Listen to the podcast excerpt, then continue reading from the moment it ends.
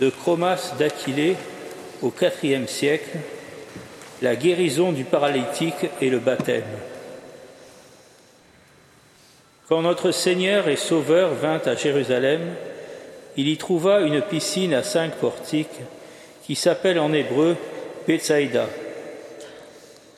Eh bien, cette piscine était une parfaite image du baptême à venir.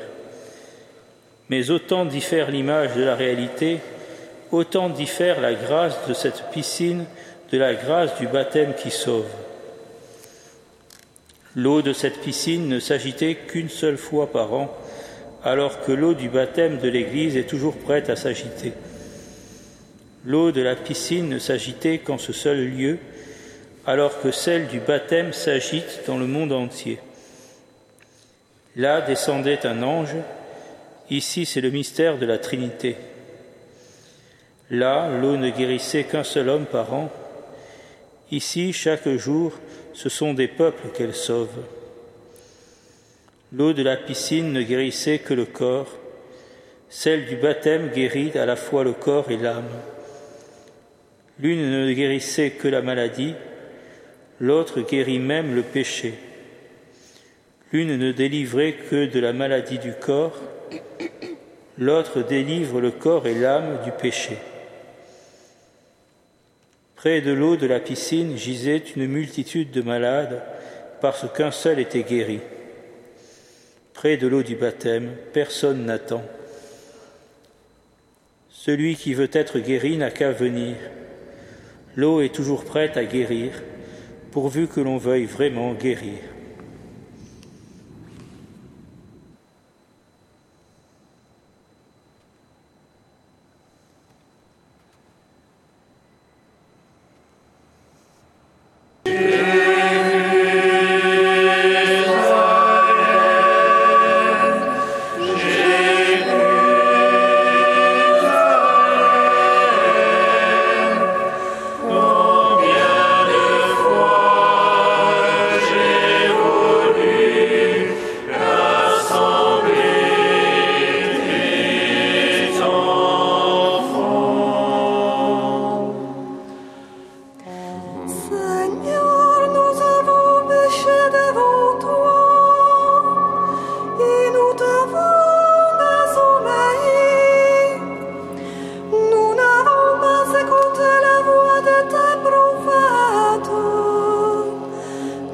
avons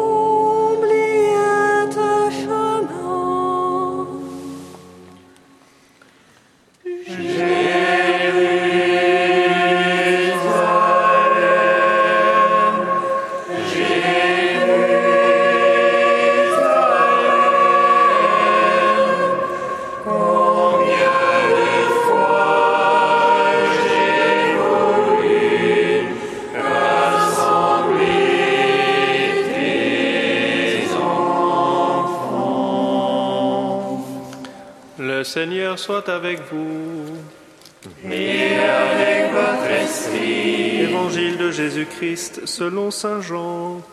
Gloire à toi, Seigneur. À l'occasion d'une fête juive, Jésus monta à Jérusalem. Or, à Jérusalem, près de la porte des brebis, il existait une piscine qu'on appelle en hébreu Bethsata elle a cinq colonnades sous lesquelles était couchée une foule de malades, aveugles, boiteux et impotents. Il y avait là un homme qui était malade depuis trente-huit ans. Jésus, le voyant couché là, et apprenant qu'il était dans cet état depuis longtemps, lui dit Veux-tu être guéri? Le malade lui répondit Seigneur, je n'ai personne pour me plonger dans la piscine au moment où l'eau bouillonne, et pendant que j'y vais, un autre descend avant moi. Jésus lui dit, Lève-toi, prends ton brancard et marche.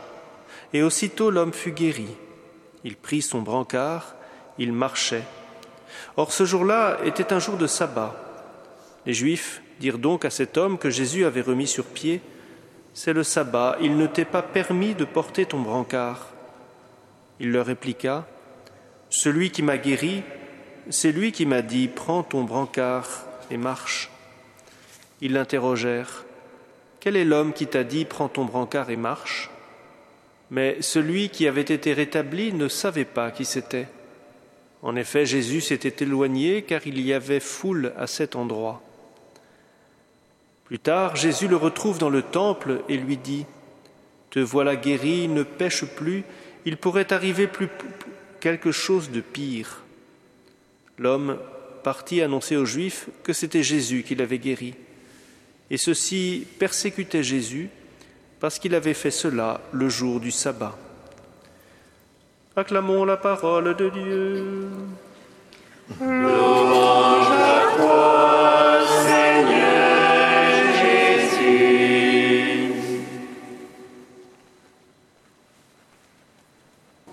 Dans le même esprit, nous pouvons dire avec confiance la prière que nous avons reçue du Sauveur.